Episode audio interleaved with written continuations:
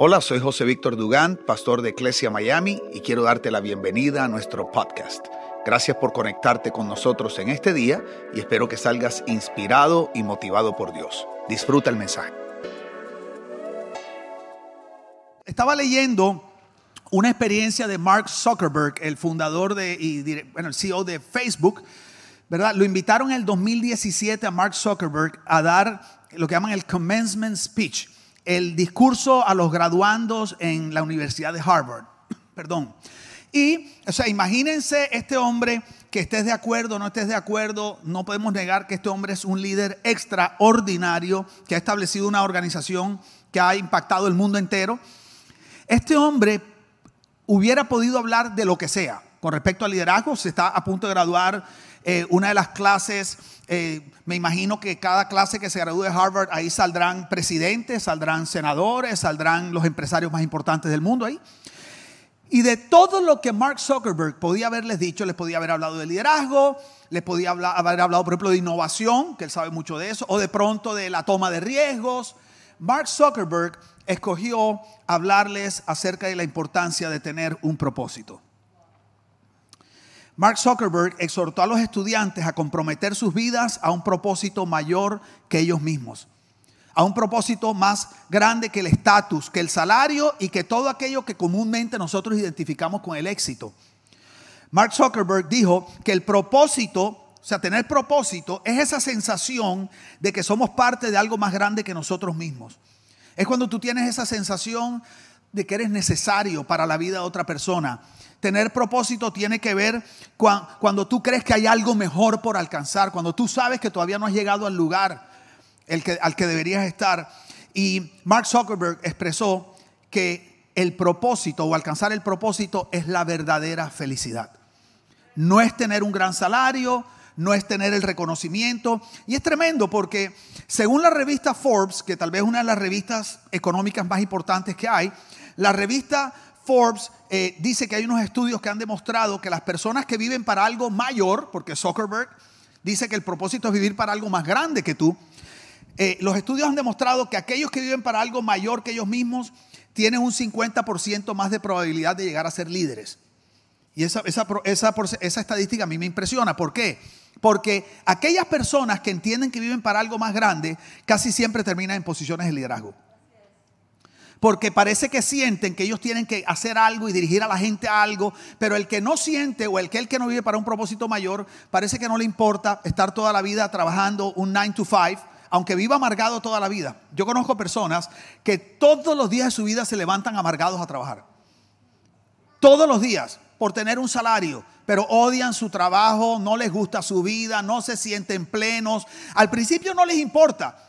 Porque al principio tú estás tranquilo, pero a medida que van pasando los años y eso que Dios puso dentro tuyo, tú sabes que no se ha cumplido y empiezas a mirar hacia atrás y ves cómo se te va yendo la vida y no tienes un legado que dejar y tú sientes que no has cumplido eso que tú sabes para lo cual fuiste creado, lo que antes no te importaba de pronto se vuelve muy importante.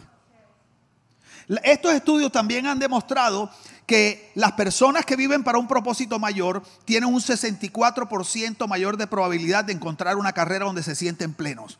Tienen mucha más probabilidad de tener salarios más grandes. Tienen un 42% mayor de probabilidad de sentirse felices. Y en promedio viven 7 años más. O sea, ¿qué quiero decirte? Que esto del propósito es algo tan importante que afecta tu salud, afecta tu capacidad como tú ves la vida, afecta cómo diriges a los demás, afecta cómo enfrentas tus decisiones, ¿ok? Y es tremendo porque un salario grande no es motivación suficiente para ser feliz. Quiero que entiendan, el reconocimiento de la gente no es motivación suficiente. El probar que tienes la razón y los otros están equivocados no es motivación suficiente. Todas esas motivaciones que a veces a nosotros nos ayudan un poco, sirven en el corto plazo, pero en el largo plazo pierden su fuerza. Y cuando vienes a ver, te debilitas y no logras enfrentar los desafíos de la vida. Es muy importante. Tú necesitas aprender a vivir para un propósito más grande que tú. Quiero que te grabes eso. Necesitas aprender a vivir para un propósito más grande que tú. Tú sabes que a veces en la iglesia eh, castramos la ambición de la gente. Porque, por ejemplo, en la iglesia pensamos que la ambición es mala. Y en la Biblia no dice que la ambición es mala. La ambición es mala o buena dependiendo qué ambiciones. Pero la ambición, el deseo de superación, el deseo de salir adelante en la vida, el deseo de, edificar cosas grandes, el el deseo de tocar la vida de las personas, es algo que Dios puso adentro de nosotros. O sea, la razón por la cual el ser humano siente la necesidad de buscar un propósito mayor, algo que trasciende su existencia, es porque así fuimos diseñados por Dios. Fuimos creados por un Dios eterno que tiene propósitos eternos que trascienden el tiempo. La persona que te creó a ti, tu creador, es un Dios eterno con propósitos eternos que trascienden el tiempo. Mira cómo dice Salmos 33:11, dice, "Pero los planes del Señor, los planes, los propósitos quedan firmes para siempre. Los designios de su mente son eternos." Entonces, mira qué tremendo. Este Dios eterno con propósitos eternos, ¿verdad? Sus planes, la Biblia dice que son planes que van de generación en generación. O sea, como Él es un Dios eterno, todo lo que sale de Él es algo eterno. Lo que no sale de Dios, todo pasa, pero lo que sale de Dios permanece. Entonces, ese plan eterno de Dios tiene dos características tremendas. La primera es un plan, digo conmigo, es un plan para una relación y es un plan para una bendición. Entonces, estamos hablando de un Dios eterno que tiene un plan eterno y la Biblia enseña que ese plan eterno tiene que ver con una relación con Dios, una relación de intimidad. Entonces, por eso, dice en Juan 4, dice que Dios es espíritu y aquellos que se quieren relacionar con Él lo tienen que adorar o hacerlo en el espíritu. Y mira qué tremendo esto. Cuando Dios nos creó a nosotros, la Biblia dice que nos creó a su imagen y semejanza. Y Dios nos creó para tener una relación íntima con Él. Entonces, como ese es el propósito primario de la creación nuestra, Dios nos dio la esencia para que pudiéramos relacionarnos con Él. Entonces, como Él es espíritu, Él nos hizo a nosotros seres esencialmente espirituales.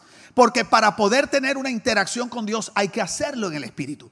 Entonces, ese plan eterno de Dios, lo primero que involucra es una relación de intimidad. Es una comunión íntima con el Padre, pero ese no es todo el propósito.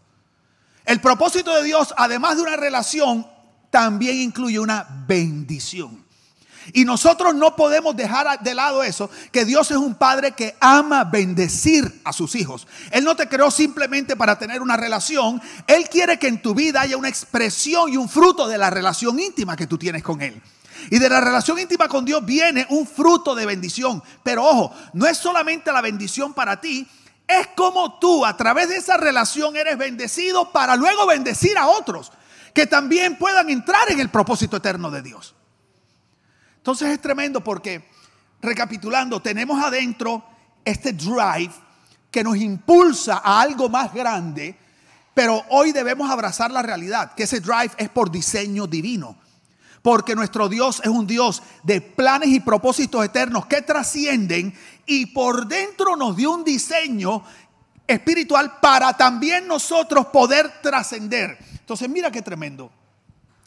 Este plan eterno de Dios que trasciende tiene el objetivo de tocar todas las generaciones. Mira cómo dice Salmos 33, 11, dice, los esto lo acabamos de leer, pero quiero que notes cómo dice la versión Nueva Biblia de las Américas. Gracias, por favor. Dice, los designios de su corazón de generación en generación.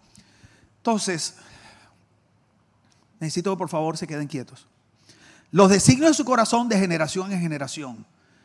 Hay algo adentro nuestro que nos lleva a querer trascender y es porque el Dios eterno de propósitos eternos ha establecido en nuestro corazón esos planes eternos y esos propósitos eternos.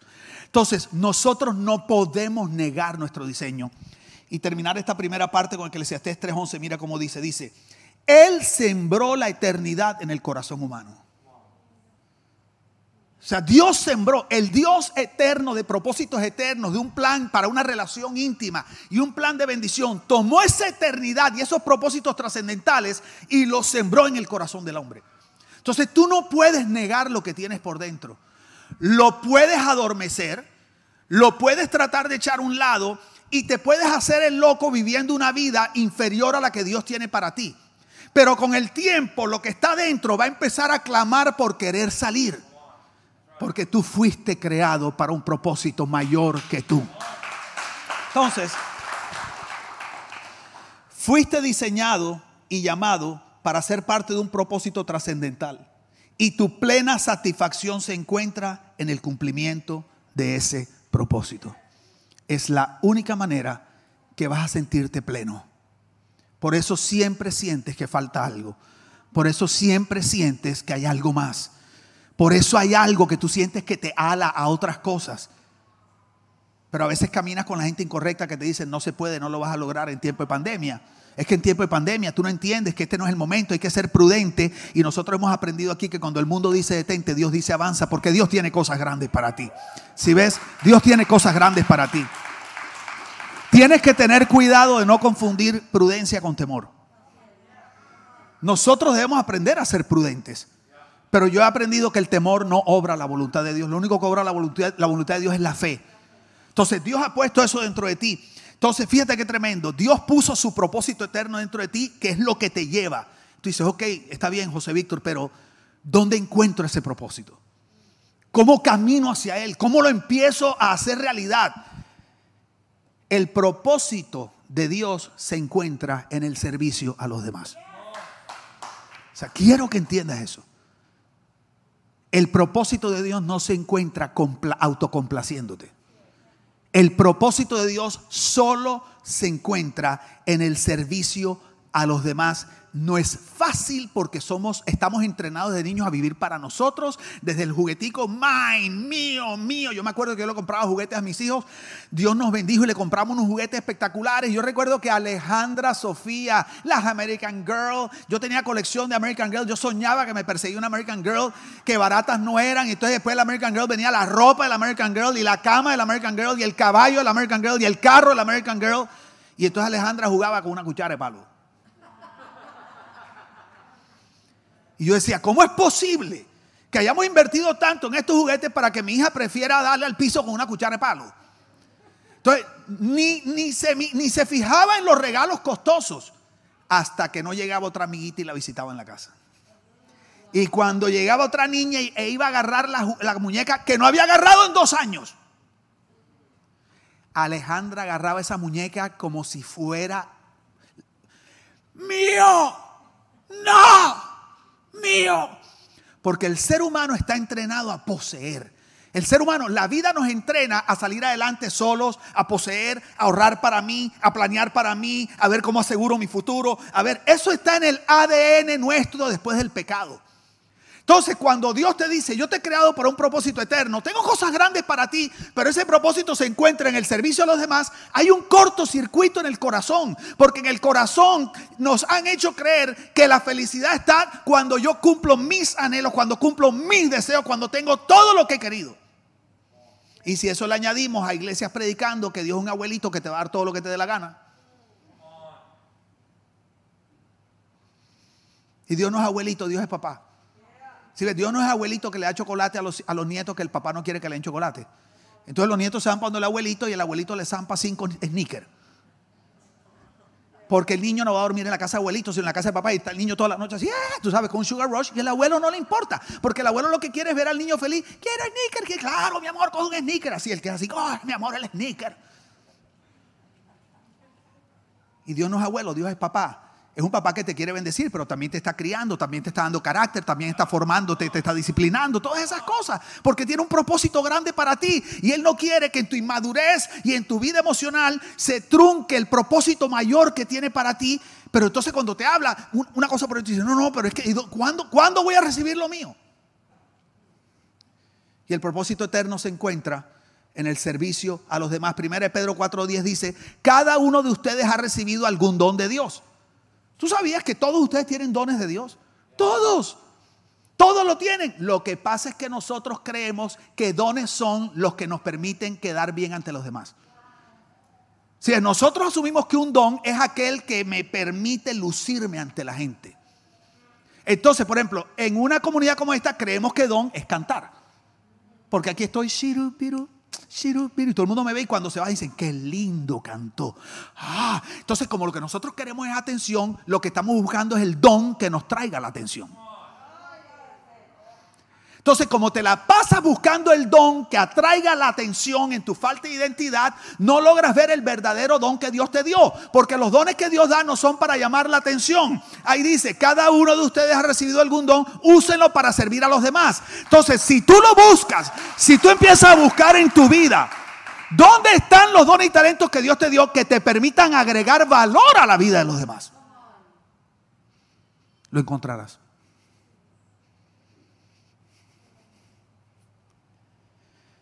Dice Filipenses 2.3, no hagan nada por egoísmo o por vanagloria. Quiero que diga esa palabra, egoísmo, vanagloria. Entonces Pablo en Filipenses dice, no hagan nada por egoísmo o por vanagloria, sino que con actitud humilde, cada uno de ustedes considere al otro como más importante que a sí mismo. No buscando cada uno sus propios intereses, sino más bien los intereses de los demás. Eso va directamente en contra de lo que nosotros sentimos hacer por naturaleza. Egoísmo y vanagloria. Los enemigos de vivir tu propósito. Egoísmo y vanagloria. Las dos actitudes que te impiden vivir para servir a otros. Egoísmo y vanagloria. La herencia que tenemos de Adán y Eva es el egoísmo y la vanagloria. Porque Adán y Eva estaban en el huerto del Edén, tú sabes, y Dios les dice, ¿sabes? Está el huerto espectacular. Y en medio del huerto habían dos arbolitos muy especiales. Uno se llamaba el árbol de la vida. O sea, Adán podía comer de todo y de manera especial como que Dios le dijo, ok, y quiero que el árbol de la vida, ese brother, cinco veces al día si te da la gana. Algunos teólogos dicen que representa a Cristo. Pero había otro arbolito que se llamaba el árbol de la ciencia, del conocimiento del bien y del mal. Y Dios le dijo, hey, Adán, de ese arbolito no quiero que comas. Y uno se pone a pensar, si Dios sabía que ese arbolito iba a armar tanto rollo, ¿para qué lo puso ahí? Te voy a explicar. Porque Adán era el Señor del Edén y de la tierra. No Dios, era Adán. Pero a veces nosotros, cuando Dios nos da autoridad sobre algo, en vez, se nos olvida que somos señores y creemos que somos dioses. Eso es lo que le pasa a los pastores. Entonces Dios le tenía que recordar a Adán que él era la autoridad en el Edén, pero que él no era el Dios del Edén. Entonces le puso un arbolito para que cada vez que Adán venía caminando y decía, no, él se recordaba que había alguien encima de él.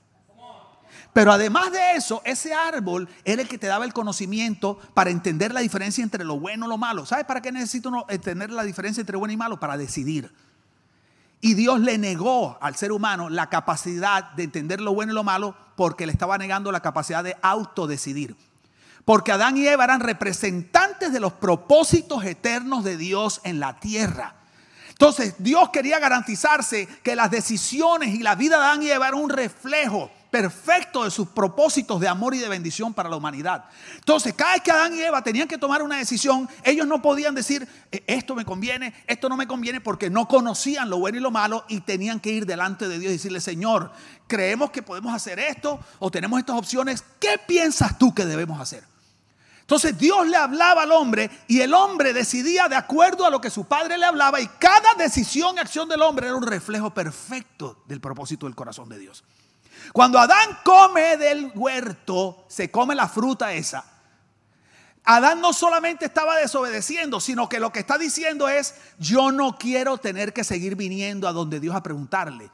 Yo no quiero seguir tener que, tener que seguir dependiendo. Yo quiero tomar mis propias decisiones. Parece que Adán a veces decía, que creo que como que a mí me conviene más esto y Dios me está diciendo que aquello. Tú sabes, y Adán dijo, no quiero seguir decidiendo. Y cuando Adán come, lo que le dice es, no quiero que siga siendo mi Dios. Yo quiero ser mi propio Dios.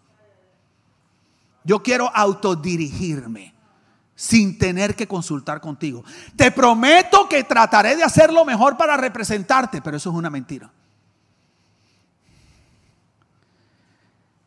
Y en ese momento nace lo que yo llamo el humanismo. A veces nosotros los seres humanos confundimos being a humanitarian con being a humanist.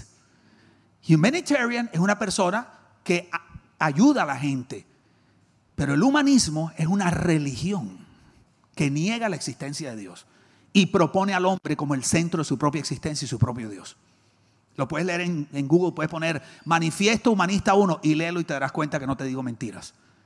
Entonces, el humanismo es el hombre, es el centro de su vida. el hombre en el humanismo, en lo que salió de lo de Adán, el hombre vive para autocomplacerse y autoexaltarse. ¿Sabes cómo se llama vivir para autocomplacerse? Egoísmo. ¿Y sabes cómo se llama vivir para autoexaltarse? Vanagloria. Y por eso Pablo dice, no hagan nada por egoísmo. O sea, no vivan la vida centrados en ustedes mismos y en la autocomplacencia, ni vivan la vida viendo cómo usan los dones y talentos para recibir el reconocimiento, los se me fue el micrófono. La aprobación de la gente dice, ojo con esto, no hagan nada por vivir para autocomplacerse, ni hagan nada para ver cómo eh, eh, buscan reconocimiento a la gente para autoexaltarse, sino que con actitud humilde cada uno de ustedes considera al otro como más importante que a sí mismo.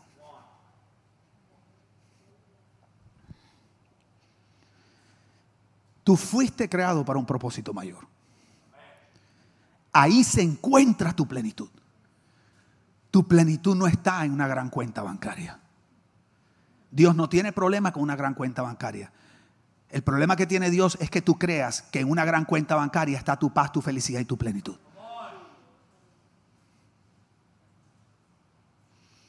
¿Cómo va a tener Dios problema con una gran cuenta bancaria si Dios quiere usarte para bendecir a otro y que conozcan su amor? ¿Y cómo lo va a bendecir si no tienes ni, ni para comerte un cable pelado? No, pastor, yo oro por ellos. Me parece fantástico, pero Jesús los alimentaba. No, que yo voy a hacer como Jesús, voy a orar por ellos. No, Jesús los alimentaba, Jesús los sanaba, Jesús los liberaba. O sea, había un fruto concreto y real del ministerio de Jesús en la vida de la gente. No podemos seguir siendo la iglesia que solo ora. No podemos ser una iglesia, no, estamos orando y ayunando por la ciudad de Miami. Lo que va a sanar a Miami no es la oración y el ayuno es que salgamos a cumplir con la responsabilidad que Dios nos dio ahí en las calles. Eso debe ir sustentado con oración y ayuno. Pero la oración y el ayuno no, solo no van a hacer nada.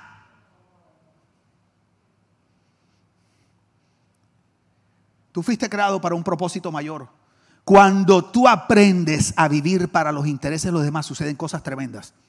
Lo primero que sucede es que la Biblia dice que te vuelves un doblemente bendecido. Porque dice, más bienaventurado, o sea, doblemente bendecido es dar que recibir. Cuando tú aprendes a vivir para dar, y no se refiere solo a finanzas, dar tu tiempo, dar un abrazo, dar atención, una palabra sabia y dar dinero, la Biblia dice que tú eres doblemente bendecido. No solamente dice eso, dice que cuando tú vives para los intereses de los demás, te eres sanado. Porque una de las raíces, si no la raíz de las depresiones y la tristeza, es vivir centrado en ti mismo, en tus problemas. Ay, Dios mío, los temores. Y cuando tú vives ensimismado y centrado en ti mismo, la depresión es, o sea, se vuelve tu amo. Pero cuando tú aprendes a vivir para los demás, eso te saca de vivir centrado para ti mismo y te libera de depresión, de tristeza, de ansiedades, porque no tienes ni tiempo para estar triste. ¿No te has dado cuenta que casi todos los que gente que sufre depresión son víctimas? Nadie me ama. Nadie me ama. No, no, no, no. Tú no te amas.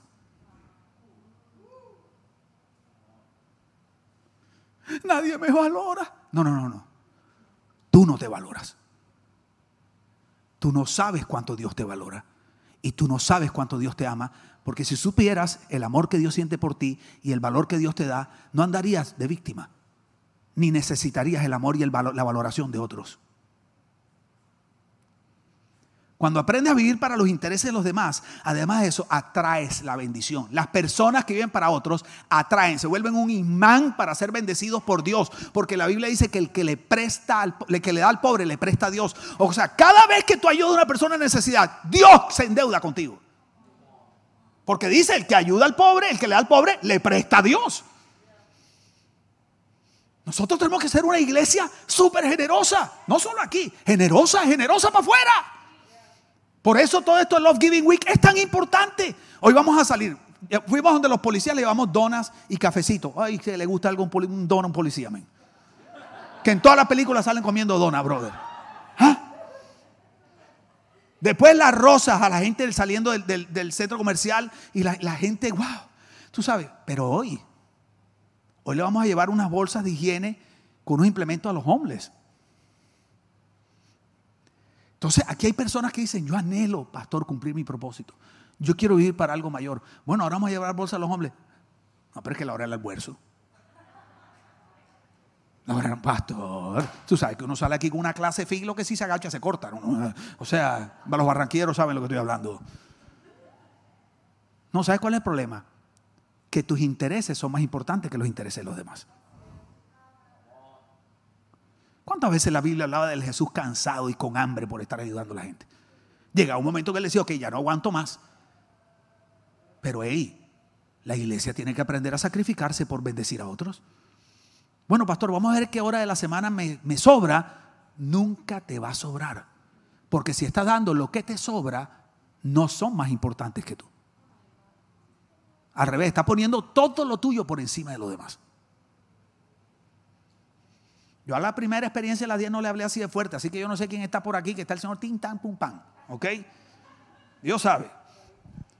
Y quiero decirte, en esto de, vivir para un propósito mayor, en este asunto de que Dios ha colocado, colocado, en nuestro corazón su eternidad, sus propósitos eternos, sus propósitos generacionales, la iglesia juega un papel fundamental.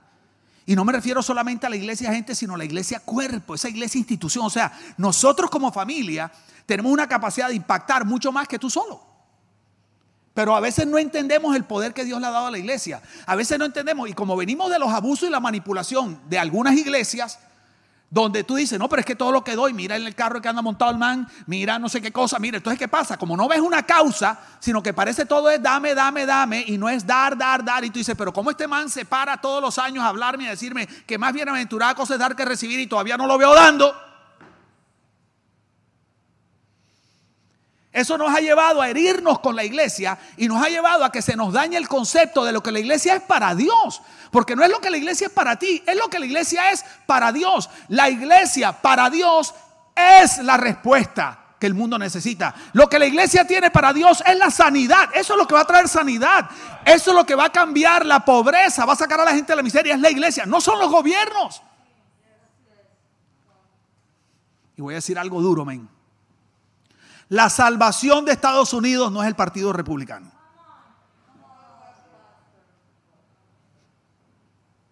Yo estoy más de acuerdo con unas plataformas que otras. Ey, pero no hagas del Partido Republicano el Mesías de los Estados Unidos. Porque veo a muchos adorando más a Donald Trump que a Jesús. Entonces, Trump es Dios y Biden es el diablo. Pregunta, ¿A ti quién te dijo que Jesús era republicano? Y que el diablo era demócrata. Bro, ¿sabes qué es eso? Eso es una ignorancia total de lo que la iglesia es para Dios. Dios no es republicano ni es demócrata. Dios es teócrata. Si ves, Dios no está proponiendo un partido político, Dios no está proponiendo una democracia, porque el reino de Dios no es una democracia, es una teocracia. El reino de Dios, no los hombres no gobiernan, Dios gobierna para los propósitos eternos de Dios. Y a veces uno pudiera pensar que un partido se alinea un poquito más y todo esto, pero si tú empiezas a, o se sigue poniendo tu esperanza en lo que los hombres piensan, en lo que los hombres dicen, te tengo una noticia. Llevo muchos años conociendo gente de gobierno, muchos, y solo he conocido uno que vive para el bien del pueblo. De todos los partidos, aquí en Colombia. Y en Venezuela, que oficial, que oposición, que no sé qué cosa. Brother, la solución, la respuesta de Dios para el mundo no es un partido político, es una iglesia empoderada que sabe a lo que ha sido llamada a hacer. Mira cómo dice este pasaje. Efesios 3:8. Dice Pablo, aunque soy el más insignificante de todos los santos, recibí esta gracia de predicar a las naciones las incalculables riquezas de Cristo y de hacer entender a todos la realización del plan de Dios. Pablo dice, wow, lo que yo estoy comunicando es algo más grande que un deseo mío. Dice, el plan de Dios, el misterio, el plan de Dios, el misterio que desde los tiempos eternos se mantuvo, se mantuvo oculto en Dios, creador de todas las cosas el fin de todo esto, quiero que escuches, el fin de todo esto es que la sabiduría de Dios en toda su diversidad, o sea, su plan, sus propósitos, se dé a conocer ahora por medio de la iglesia. a los poderes y autoridades en las religiones celestiales, conforme a su eterno propósito realizado en Cristo Jesús nuestro Señor. En Él, mediante la fe, disfrutamos de libertad y confianza para acercarnos a Dios. La iglesia es la boca de Dios. No la institución, la iglesia. Somos la boca de Dios. Somos los brazos para amar, para tocar, para abrazar, como me dice esta bella mujer de la cual vivo tragado eternamente. A veces parece que tú sabes, no, no la abrazo mucho y, entonces ella me está mirando y me dice, hey, ven acá. Dice, quiero que sepas algo. Yo sé que Dios me ama, pero a mí Dios no me abraza. Tú ni quieres las manos de Jesús. Abrázame, dame besito, que a mí Dios me va a. Entonces me dice, yo necesito un besito, dame besito. Y yo digo, ok, déjame ser el evangelista que tanto ella necesita en este momento. Digo, si quieres también te impongo mano y te profetizo de una. ¿Qué es lo que ella me está diciendo? Necesito ver la manifestación concreta del amor de Dios. Y eso solo viene a través de otra persona. La iglesia tiene que, tenemos que aprender a vivir para un propósito mayor.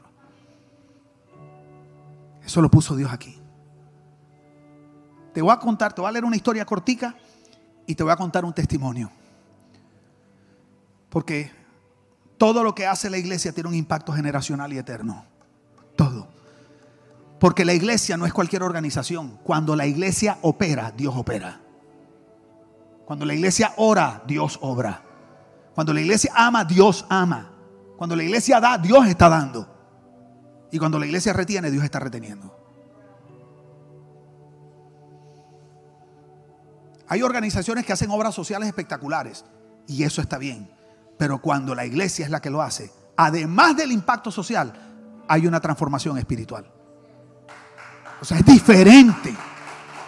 Eh, mira, mira la historia. Hay una historia que cuenta que un hombre estaba pasando por una construcción. Y en la construcción había tres tipos picando piedra. Y picando piedra. Y el hombre se acerca y le dice a uno, ¿qué estás haciendo? Y el primero dice, aquí picando piedra. Ah, y va donde el segundo que estaba haciendo lo mismo. ¿Y tú qué estás haciendo? Dice, aquí ganándome el sustento de mi familia. Y va donde el tercero le dice, ¿y tú qué estás haciendo? Y le dice, aquí estoy ayudando a edificar una catedral preciosa.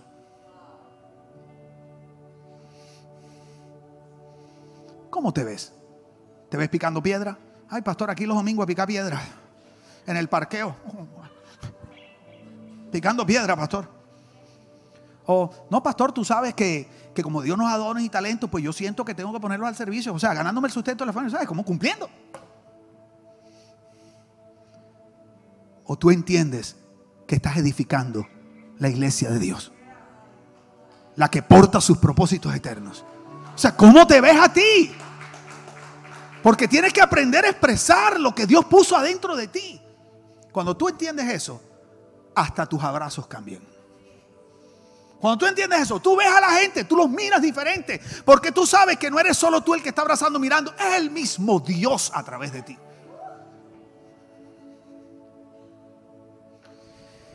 Y quiero decirte algo tremendo. En estos días recibí una llamada, porque es que es una, en buen barranquero, esto es una vaina increíble. Bueno, dominicano también. La vaina de la vaina. De la vaina. Cuando tú tienes esta conciencia, oye, te persiguen las bendiciones de Dios. Es una cosa, pero que yo no te puedo explicar. Tú no estás buscando, porque la Biblia dice, estas bendiciones te alcanzarán. Tú puedes ir corriendo y la bendición ahí pegada, tú sabes. No puedes, you cannot outrun God's love and blessings for you. You see? Entonces en estos días me llamaron bueno, por Instagram, y entonces hablamos y dice, ¿qué más, José? ¿Cómo estás? Un pelado que yo no veo hace años. Hola, ¿cómo estás? Bien. José, este, es que quiero proponerte un proyecto. Cuéntame. Dice, yo trabajo para una organización muy grande y esta organización, los dueños son creyentes. Me dice, y la organización tiene una fundación. Y la fundación le gusta darle a los niños de extrema pobreza lo que ellos llaman the gift of play, el regalo del poder jugar. Dice, y esta gente se va a, las zonas más vulnerables del mundo y dan parques. No el parquecito. Y los monkey bars. No, te estoy hablando, el buen cubano, el parque, chico. El parque. Y me dice, y queremos hacer algo en Colombia. Y yo enseguida pensé en ti. Oye, eso. Y yo enseguida pensé en ti. Ese es un man que yo no veo hace años. La pregunta es, ¿por qué pensó en mí? Porque Dios me trajo a su pensamiento. Dijo, quiero que hagamos algo. Solo necesitamos tres cosas, me dijo. Que con quien lo vayamos a hacer tenga el terreno, tiene que donar el terreno. Necesitamos un storage donde guardar las cosas porque mientras lo construimos y tiene que estar guardado que no se lo robe o se dañe. Y tercero, necesitamos manos para construirlo, los juegos. ¿Tú crees que a mí no me vienen pensamientos como, wow, esto, no está fácil, tal cosa? Yo le dije, listo, voy para esa. Seguro, listo, ¿tiene terreno? Lo tengo. Pregúntame, ¿tengo el terreno? Pregunta, ¿tiene el terreno? Yo no. Pero el que lo puso a él, me puso a mí en la cabeza, él sí tiene el terreno. ¿Ok? Lo tengo. Wow, José, sigue rápido. Lo tengo. Del tamaño que quieras. Y el store es todo. El parque, todo lo necesario. Yo colgué y dije, Padre, ayúdame. Y enseguida me vino el pensamiento, llama a fulano de tal. Y llamé a una persona que trabaja en la alcaldía en Barranquilla. Tiene una posición muy importante. Y le empiezo a hablar, fulano, quiero hacer esto. ¡Wow! José, tremendo. Es una persona que cree en lo que Dios me ha llamado a hacer. ¡Wow! Me dice, ¿sabes tú que mi mejor amigo es el que maneja todos los parques de Barranquilla? Me dice, toda la estrategia de Barranquilla, que ahora mismo es la ciudad de Colombia con más parques. Me dice, él, él es, y me dice, no solo eso, él me dijo que te conoce porque se graduó contigo de high school. Yo me fui a ver ahí la foto de high school, para que era el man, tú sabes. Hicimos, e hicimos un three line. Hola José, tal, todavía estás pastor, todavía, tal cosa. Y le propongo el plan. Me dice, wow. Me dice, tengo el terreno que necesites del tamaño que tú quieras. ¿Quieres mil metros? ¿Quieres dos mil metros? ¿Quieres cinco mil metros? Pero no solo eso, me dice. Nosotros te ponemos toda la ingeniería, te ponemos toda la iluminación, el encerramiento, toda la vegetación, todos los árboles. Me dice, todo lo que necesite. Ustedes solo ponen los juegos. Me dice, y ya tenemos las zonas ubicadas, los lotes están comprados. No solo uno, necesitas cuántos, dos, tres, cuatro, ¿cuántos parques quieres? Entonces mañana tenemos la conversación ya con la alcaldía y todo esto para hacer lo que llaman una APP, una alianza pública privada. Y me dijo, y le hablé al muchacho, me dice, wow, no puedo creer. Y con el gobierno, y la iglesia tuya, ¡Ah, qué tremendo, José, ¿quién lo va a armar? Y le dije, ya tengo la gente. ¿Quiénes son? ¿Dónde están? Los que tienen papeles, no para salir, sino para volver a entrar. Aclaremos. Vamos a hacer un viaje misionero y nos vamos a ir a Barranquilla a armar esos parques. Y vamos a llevarnos a todos los jóvenes y vamos a filmar.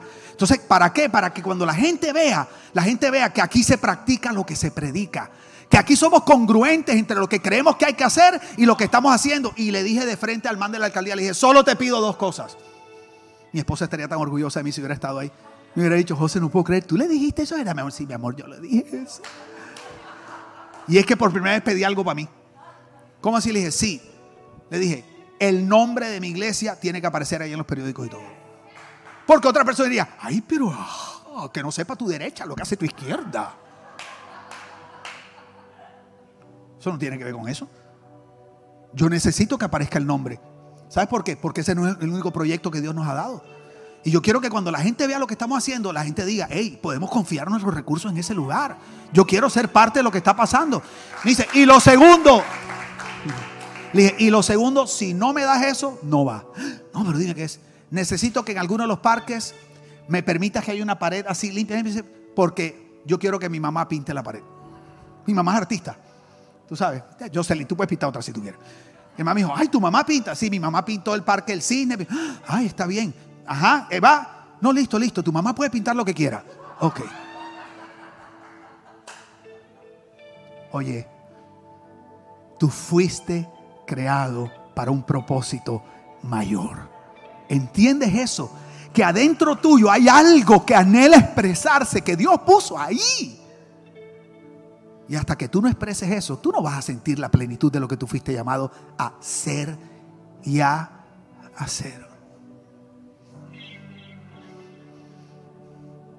Esta es una familia de grandes propósitos. Aquí vamos a cambiar generaciones, David. Ahí tengo al dueño persiguiéndome. Pregunta, ¿usted cree que es fácil el asunto que nos metimos aquí? Ay, pastor, es que tú eres un hombre de fe. Vamos a orar. Ay, Señor, dale fuercita a nuestro pastor. Ey, tú no sabes. Cuatro de la mañana así. Y lío ahí fregando el perro. Me tocó, antes de ayer me tocó sacarlo a las 4 y 20 de la mañana. Así por la calle yo orando, Señor, necesito que hagas un milagro, Padre. Ya viene marzo y hay que pagarlo de Señor, haz un milagro. Pero escuchar nuestra adoración. Escuchar el tema de Felipe el domingo pasado. Vamos a colocarnos de pie. ¿Cuántos están alegres en esta tarde? Yo quiero saber.